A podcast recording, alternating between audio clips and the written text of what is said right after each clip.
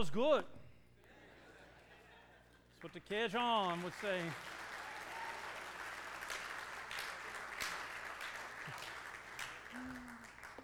Yeah, that was real good. Real good. Well, yes. Kiddos, y'all get out of here.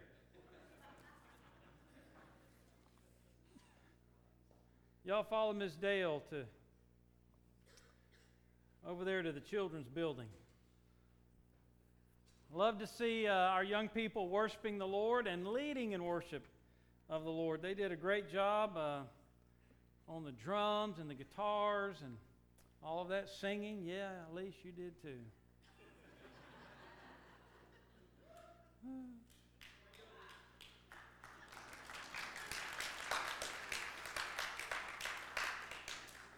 Well, we come to the uh, close of our uh, series, Facing the Unknown.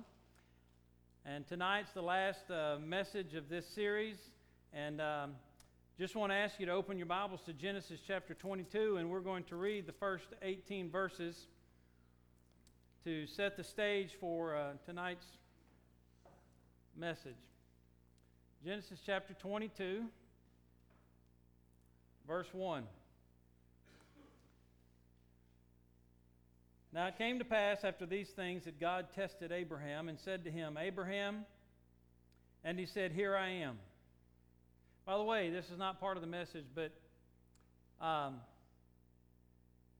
three times in these 18 verses, that's what Abraham said. Here I am. So, as we talk about the theme of, of facing the unknown, we face unknown circumstances, but we face a known God. And we can be assured that God is with us. And when He calls us, our only response needs to be not, Lord, I know what's going on. Lord, I got this. Lord, I can handle this. Or it just needs to be that simply, Lord, here I am. Then He said, Take now your son, your only son Isaac, whom you love, and go to the land of Moriah and offer him there as a burnt offering on one of the mountains of which I shall tell you. So Abraham rose early in the morning, saddled his donkey, took two of his young men with him, and Isaac his son. And he split the wood for the burnt offering, and he arose and went to the place of which God had told him. Then on the third day, Abraham lifted his eyes and saw the place afar off. And Abraham said to his young, man, young men, Stay here with the donkey. The lad and I will go yonder and worship, and we will come back to you. So Abraham took the wood of the burnt offering and laid it on Isaac his son. And he took the fire in his hand and a knife, and the two of them went together. But Isaac spoke to Abraham his father and said, My father. And Abraham said, Here I am, my son. Then he said, Look, the fire and the wood, but where's the lamb for a burnt offering? And Abraham said, My son, God will provide for himself the lamb for a burnt offering. So the two of them went together. Then they came to the place of which God had told them. And Abraham built an altar there and placed the wood in order, and he found Isaac his son, and he bound Isaac his son and laid him on the altar upon the wood. And Abraham stretched out his hand and took the knife to slay his son. But the angel of the Lord called to him from heaven and said, Abraham, Abraham. So he said, Here I am. And he said, Do not lay your hand on the lad or do anything to him, for now I know that you fear God, since you have not withheld your son, your only son, from me. And Abraham lifted his eyes and looked, and there behind him was a ram caught in a thicket by its horns. So Abraham went and took the ram and offered it up to a, as a burnt offering instead of his son. And Abraham called the name of the place, The Lord Will Provide. As it is said to this day, In the mount of the Lord it shall be provided. Then the angel of the Lord called to Abraham a second time out of heaven and said, By myself I have sworn, says the Lord, because you have done this thing and have not withheld your son, your only son. Blessing I will bless you, and multiplying I will multiply your descendants as the stars of the heaven and as the sand which is on the seashore and your descendants shall possess the gate of their enemies. In your seed, All the nations of the earth will be blessed because you have obeyed my voice.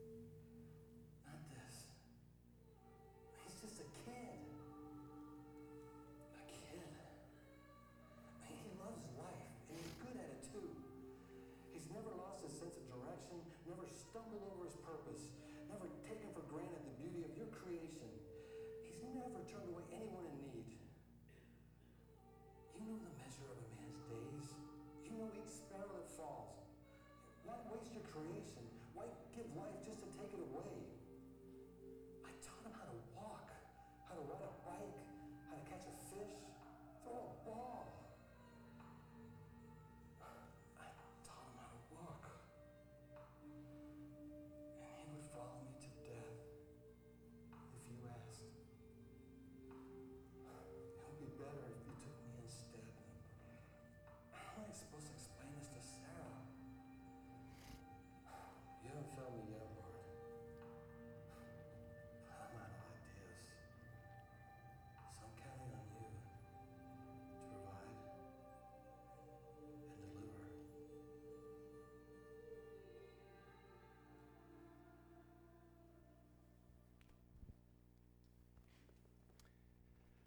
You know, there was a lot of unknowns in this whole story that we've talked about in the life of Abraham. And we come to kind of the, the close of this series with this most severe trial that Abraham faced. And in this trial, there, was some, there were some unknowns that Abraham had. First of all, he didn't know that this was a test. You see that in the first verse. Came to pass that God tested Abraham. Notice that God did not inform Abraham that this was a test. He didn't say, Abraham, I'm testing you to see if you'll obey me. So take your son. Now, had God told Abraham, I'm, I'm giving you a test to see if you'll obey me, Abraham would have passed with flying colors, right? I mean, he would have known it was a test, but he didn't know this was a test. What if God were to test our spiritual mettle right now? What if this very moment he were to test our level of commitment to Him, our love and our devotion to Him, what would that test look like?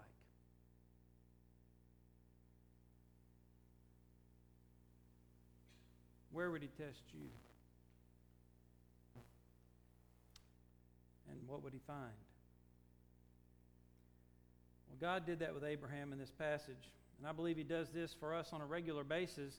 We just don't recognize it as such because it doesn't seem to be as grand as this account with Abraham. Every time we're tempted by the devil to sin, it's an opportunity for us to prove our love and devotion to God. Every time we're asked to compromise our convictions, it's a test of our loyalty to God. But we got to remember according to James 1:13 that God does not tempt us to do evil or tempt us with evil, but I believe it's true to scripture to say that God does test us from time to time. And unlike the devil's temptations that are designed to make us fail, God's tests are designed to lead us to victory. We only fail because we don't accept God's grace or depend upon Him at that moment. Well, perhaps you're going through a time of testing by God right now. Think through your life. What is it that um, God has designed in your life, circumstances that you're going through, that could be a test from God? Perhaps you think that uh, it's designed by the devil to defeat you or to discourage you. But could it be that God designed it to strengthen you and to build your faith and your dependence upon Him?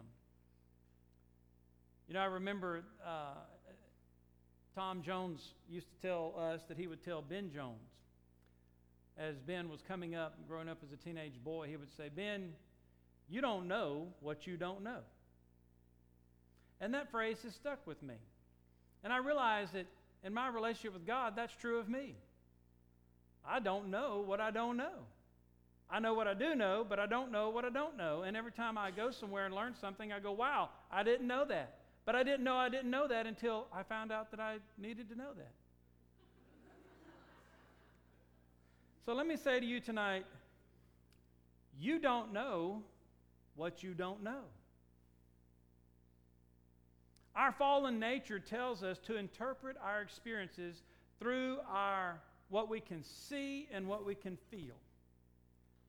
Therefore, when we feel bad about something or something looks bad, we automatically interpret it to be bad. And that God could not be in it because it feels bad and it looks bad. Enter Job.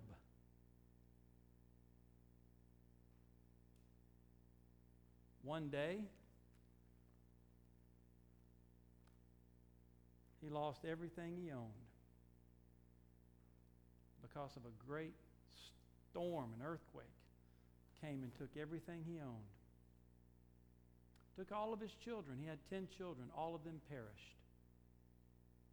All of his financial resources, all that he held dear. Another day thereafter, he lost his health. So much so that he went out and says he scraped his sores with a piece of pottery and the dogs licked his sores. Nobody wanted anything to do with him. How do you think Job felt? You think he felt good? I think he felt terrible. He felt the worst that he's ever felt in his whole life. But Job didn't know what he didn't know. What didn't Job know? He didn't know that this was a test. We know it because we read the book of Job and we realize that God uh, and the devil had a conversation. The devil wanted to do all this to Job to make Job's faith fail, to prove to God that Job wasn't who he said he was. He doesn't love you. He doesn't trust you. You let me uh, torment him and afflict him. I'll prove to you that he'll curse you and die. Job wasn't privy to that.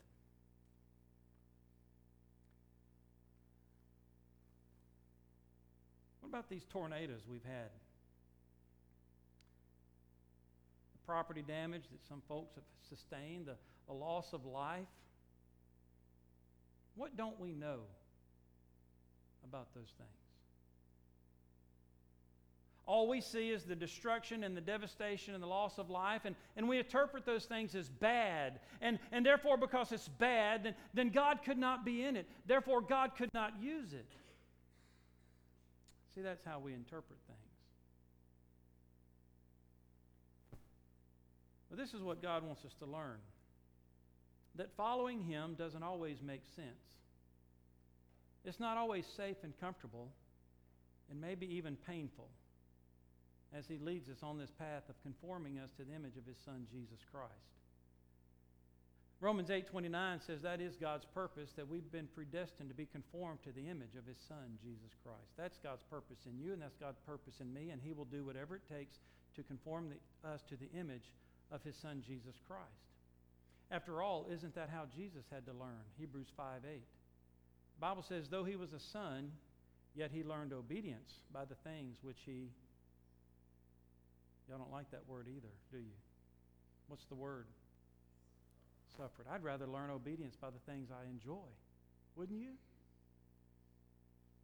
But it's by the things we suffer. Don't you think that Abraham could have been wondering why God would ask him to sacrifice Isaac, since Isaac was the fulfillment of God's promise? God said, Isaac, I'm, Abraham, I'm going to give you a son. He's going to come from you and Sarah, and uh, it's going to be in your old age. And as we learned this morning, God did, did indeed uh, provide that son for them in their old age. And God said, It's not going to be through Ishmael, it's going to be through Isaac. This is the son of promise. and now you must sacrifice him to me. So, after all those years of waiting and wondering, and now God finally comes through with their very own son, and now he's asking Abraham to kill him. Doesn't make any sense, does it? Unless you understand that Abraham didn't know what he didn't know. Unless you understand that God was testing him, unless you understand that God was up to something in Abraham's life. And that's how you and I have to approach every trial, every hardship, every heartbreak, every difficulty is that I, there are some things I don't know. And if I only interpret my circumstances and my hardships by what I see and what I feel, chances are great that I will come to the wrong conclusion. I have to understand that God may be in this. And I have to look for God's activity in this hardship, in this difficulty, and find out, Lord, what are you doing? Don't we often wonder, God, you saved me? You called me to this Christian life to serve you? Well, I've been doing that. But why all these problems? Why all these temptations and trials and heartbreaks? It's as if we expected perfection in our behavior and in our surroundings the moment we got saved. We know that's not true, but we get so upset when that's not true because that's kind of how we expect life to go. Could it be that God's allowed all the hardships in your life because He's up to something in your life, just like He was in Abraham's? So, of course, you don't know what you don't know. And that's why he calls us to trust him implicitly. God's not going to come to you tonight and say, Tomorrow, I'm going to, I'm, I'm going to do something really that you're going to think's bad. But trust me, it's just a test. Chances are it's going to blindside you. And it's going to bowl you over. And God's going to bring you back to this message right here. And He's going to remind you you don't know what you don't know. Trust me. I got this. Second thing Abraham didn't know, he didn't know the significance of the place. God said in verse 2 Take your son and go up to the land of Moriah. It seems each time, and by the way, he says, uh, and offer him there as a burnt offering on one of the mountains of which I shall tell you. It seems each time God asked Abraham to go somewhere, he always said, Go, and I'll tell you exactly where on the way. Right? Then that's what he did in Genesis chapter 12, the first Sunday we started this series. He said, Go and, and uh, to a land that I will show you. Here he says, Go to a mountain that I will show you, that I'll tell you about. You know, God's a detailed God. Look at all the uh, intricate ways that He made the world and the universe and even our bodies. He's a very detailed God, but He isn't obligated to give all of those details to us ahead of time. Is He? Don't we wish He did? We always want to know where. Why here? Why there? We always want to know why this? Why that? God says, just head towards the land of Mount Mor- of Moriah, and I'll show you the mountain when you get there. The name Moriah means foreseen, foreseen of Jehovah. What was foreseen by God? It's a real question. What is foreseen by God?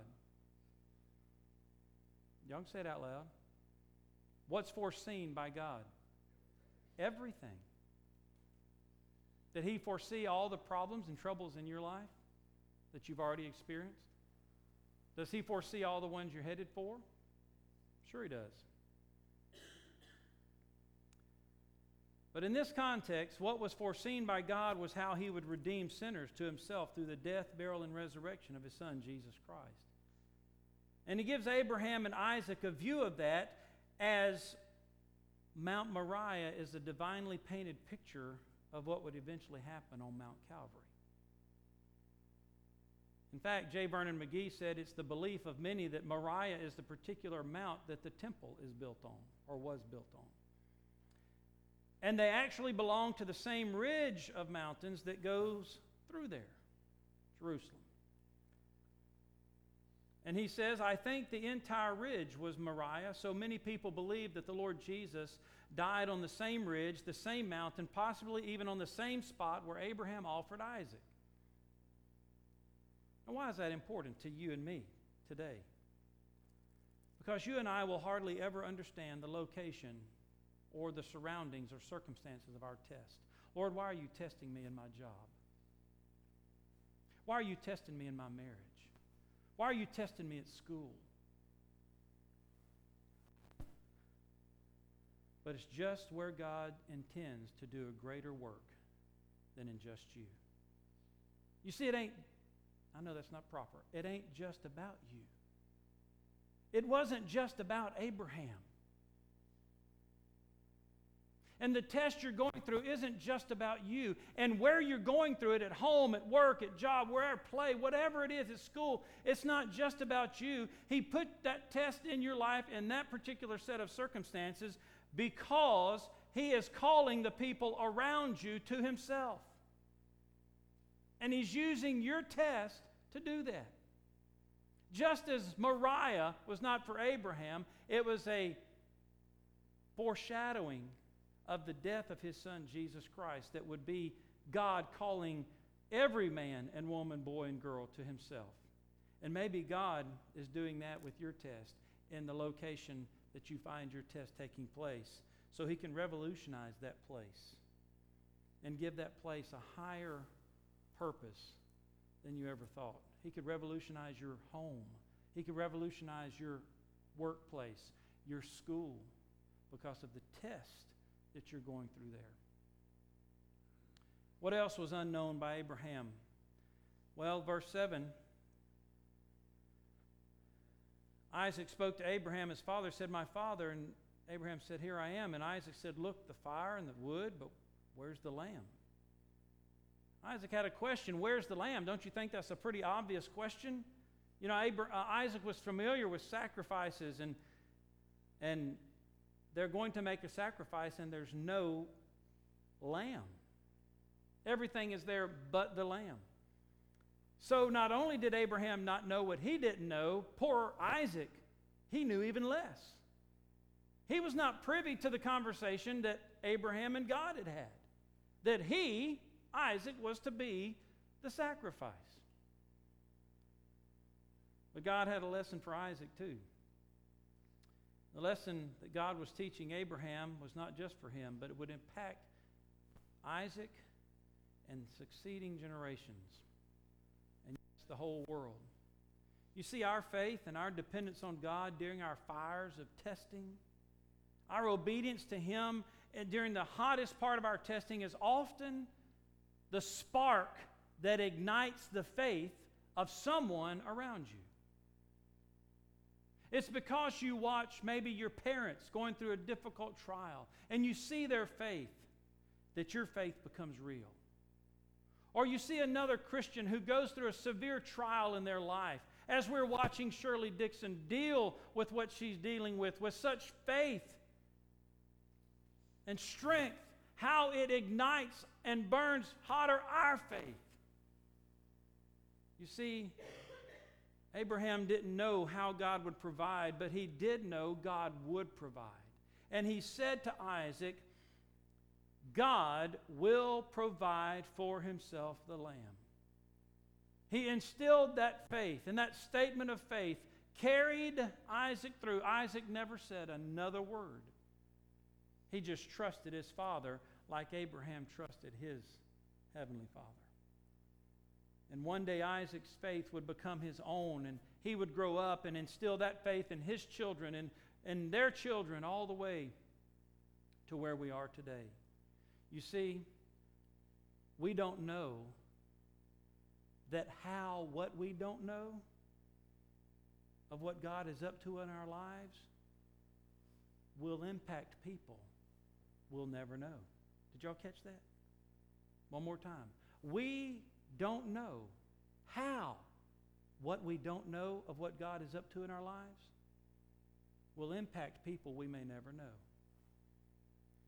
Abraham did not know that what he was going through, he did not understand the full impact of what God was bringing him through, how that would impact people he would never meet in this world. That's why you walk one step at a time by faith, not by sight. And you realize, lastly, another thing that Abraham didn't know. And I want to tie all this together with the last thing he didn't know. He didn't know the bigger picture. Now, we read this story, and we come to verse 18, the last verse we read, and it says, God said to him, In your seed all nations of the earth will be blessed because you have obeyed my voice. And we kind of see the bigger picture. But Abraham didn't have the luxury that we have. And even though God told him this in verse 18, in your seed all the nations of the world will be blessed, it wasn't until after this whole scene had unfolded that God gave Abraham these words. And, I, and, and I'm sure that Abraham still didn't fully comprehend the extent of God's meaning, like that he fully grasped.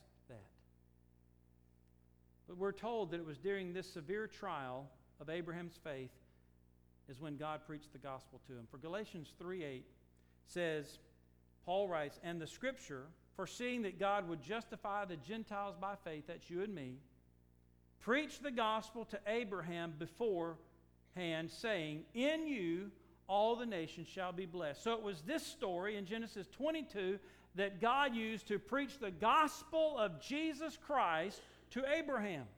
How was Abraham saved? The same way you are, by faith in Jesus Christ. Abraham's faith looked forward to Jesus, ours simply looks the other direction, backwards to the cross. The gospel was preached to Abraham. We read this story and we see all of Abraham's words, as I just read at the beginning of this message. We, we read of all of his actions, and, and in just a moment, you're going to see how they parallel to Christ in the gospel. But I don't believe Abraham knew all this. I think he was just doing what he knew to be doing. I think when God said, Offer your son as a sacrifice, that he did what he normally would do in a sacrifice. He got a bundle of wood, he tied it up, he put it on the donkey, he got a knife. And then when they got to where they were going, he gave some instructions to his servants. He took the wood from them, he put it on his son Isaac, and he led him up the mountain. And he raised his hand and he raised his knife. And all these actions and all these things that Abraham said, Abraham was just living life, just going through this test the best way possibly could. But God was orchestrating every step and every word. And then it wasn't until it was all said and done that we see the picture of the gospel here in almost perfect form. For example, take the wood in the altar. We read it in chapter 18, verses 6 through 9. Notice that Abraham takes the wood and lays it on his son Isaac. The Bible says in John 19, 7 that Jesus bore the cross as he made his way to the hill. You see, not only does this picture Christ carrying the physical cross, but both Isaac carrying the wood and Christ carrying his cross reveal something even more significant. Abraham took the wood, but from who? The servants, more than likely. And Abraham the father took the wood and placed it on his son Isaac. The, their load became his. He carried their weight while they went free. It was their burden. Now it becomes Isaac. And the Bible says in Isaiah 53 6, all we like sheep have gone astray. We have turned every one of us to our own way, but the Lord has laid upon him the iniquity of us all.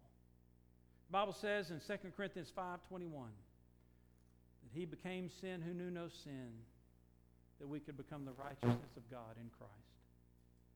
It was God the Father who placed the weight of our sin on his only begotten Son, Jesus Christ. Our burden became his burden so we could go free.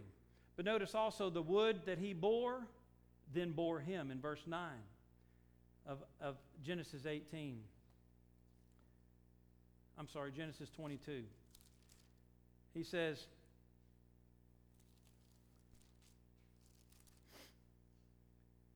Then they came to the place of which God had said, and Abraham built an altar there and placed the wood in order, and he bound Isaac his son and laid him on the altar upon the wood.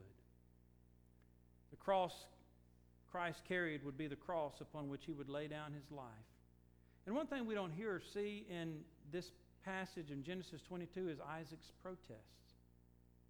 Even as he bound his son and he's lay, he laid his son Isaac on the altar and on this wood, Isaac didn't utter a word of protest. Neither did Christ. One author said the picture would not be complete had Isaac rebelled, for Christ didn't rebel. Why then did Abraham tie Isaac up? Why did he have to bind his hands? Well, let me ask you this question Why did they tie Christ up? The Gospels record that Jesus was bound, but it wasn't because he protested or rebelled against what was happening. The Bible says in Isaiah 53 7, he was oppressed and afflicted, yet he opened not his mouth. He was led as a lamb to the slaughter, and as a sheep before its shears is silent, so he opened not his mouth. Just as Jesus was willing to submit to the will of his father, so was Isaac submissive to his father. And Jesus said, in John 10 18, no man, I lay my, down my life, no man takes it from me. I lay it down of my own accord. So the wood and the altar depict the gospel. The sacrificial lamb obviously depicts the, uh, the gospel as Isaac says, Where's the lamb? And Abraham said, God will provide for himself the lamb for the burnt offering. And then verse 12 and 13, The angel comes and says, Do not lay your hand on the lad or do anything to him, for now I know that you fear God, since you've not withheld your son, your only son, from me. And Abraham lifted his eyes and looked, and there behind him was a ram caught in a thicket by its horns. So Abraham went and took the ram and offered it up as a burnt offering instead of his son. You see, even though Isaac offered no protest, he did have a question where's the lamb? And then Abraham said that God will provide for himself. Now, the immediate context is that God would provide the lamb for the sacrifice Abraham was making, that God would not allow Abraham to go through with killing Isaac, but he would provide a literal lamb. And indeed he did. Verse 13, we just read it.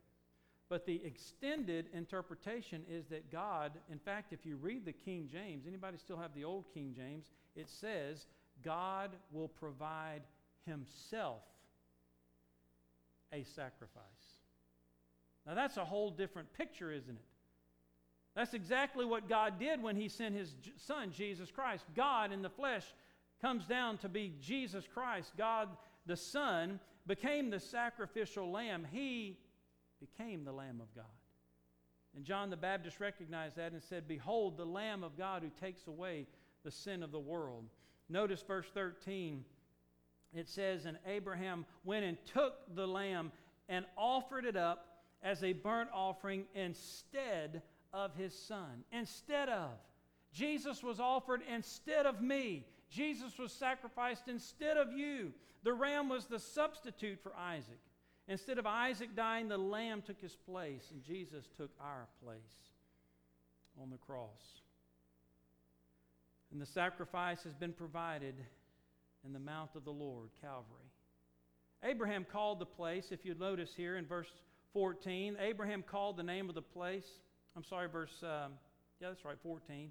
The Lord will provide. Meaning, or the word is Jehovah Jireh, meaning the Lord will provide. For it was there that God intervened on his behalf. It was at Mount Calvary Again, possibly the same physical location that God intervened on our behalf. The Lord provided for the forgiveness of our sin through the cross of Jesus Christ. I want you to notice something else very interesting. We have the gospel here. The gospel includes the death of Jesus Christ. But is the gospel complete at just the death? Or do we need to talk about the best part, which is what? The resurrection. Is the resurrection in this story? What do you think? Do you know where it is? Look at verse 5. What does verse 5 say? What did Abraham say to those men, those servants? we will come back. Now, Abraham didn't have a mouse in his pocket. Some of y'all don't know what that means. He was saying, Me and Isaac will come back. Now, what does that mean? Scripture is the best interpretation of Scripture. Here's what Hebrews 11 19 says 17 through 19. By faith, Abraham, when he was tested, offered up Isaac. And he who had received the promises offered up his only begotten son, of whom it was said, In Isaac your seed shall be called, concluding that God was able to raise him up even from the dead, from which he also received him in a figurative sense. So Hebrews tells us what Genesis 22 points us to the gospel of the crucifixion and resurrection of Jesus Christ.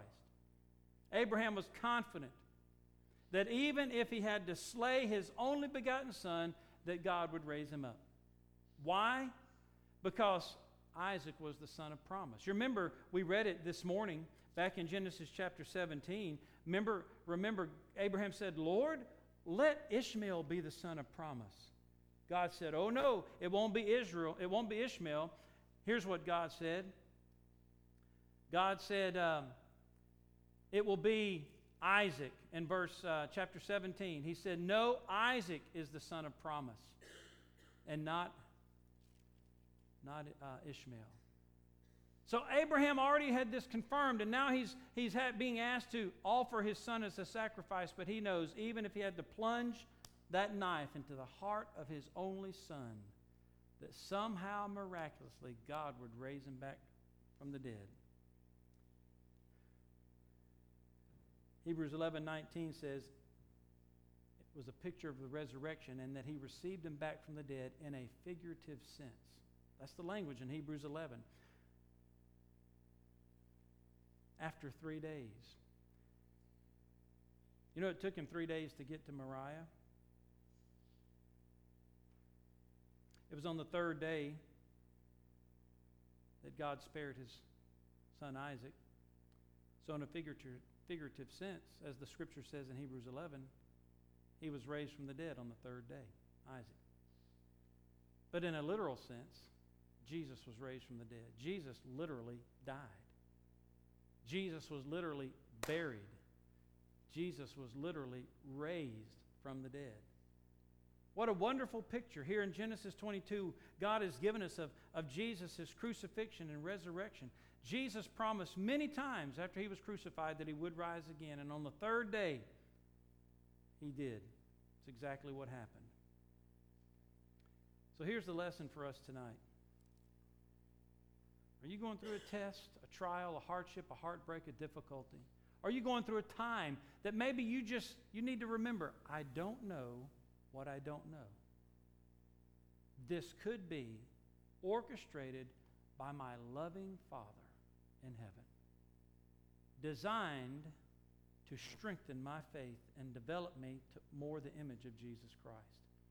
And if that's the case, or if it's even a remote possibility that that's the case, and I would say in most times it is, then my response would be same thing I shared this morning. What does this mean?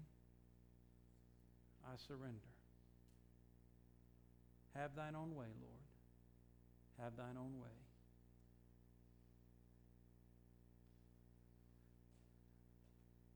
When we're going through trials, we need to look for the hand of God in it. We need to understand that He's using it to develop our faith and lead us to greater victory.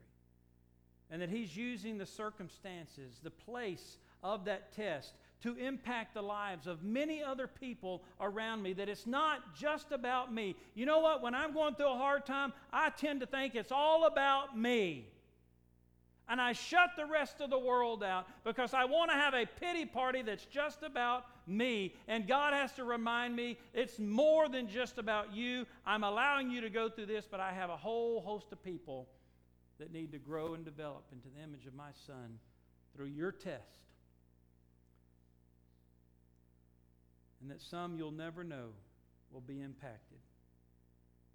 And God wants you and I to remember that He has a far grander purpose in mind than just developing our faith. He had a far grander purpose in mind than just developing Abraham's faith. He was using this test as a catalyst for the gospel so that others could see, hear, and know the person of Jesus Christ. That's why you're being tested. That alone is the highest purpose of your test. It is so that others will see, hear, and know Jesus Christ as Savior and Lord. That's what life is all about. Have you figured that out yet? It's not about how much we make or how comfortable we can make our lives or how much even we grow to become like Christ in this life. Our life exists because God left us here as saved people because He wants to use everything we go through, the good, the bad, and the ugly, that others might know Him. You know, I read it in Genesis this past week, the trials that plagues that God brought on Egypt. And you would think God did that to lead, to open the way for Israel to leave Egypt. Isn't that the, just the common sense thing? Sure. And then God even said that that's what he was going to do. But then you read later that God had a higher purpose in mind. He told Moses, I'm going to bring all these plagues upon Egypt so that Egypt will know that I am the Lord. That's what God wants for you and me and for everybody around us, that we know that He is God and that we surrender our lives to Him. It's all about the gospel of Jesus Christ. It's all about Him. That's what your life is about. If you have ever wondered, young people, you now you know. What is life all about? Jesus. What's my testing? Why this testing? Why this hardship? Jesus. Why all these blessings in my life? Why am I enjoying such richness and fullness? Jesus. Jesus. Jesus. It's all for Him. It's all about Him. Father, thank you.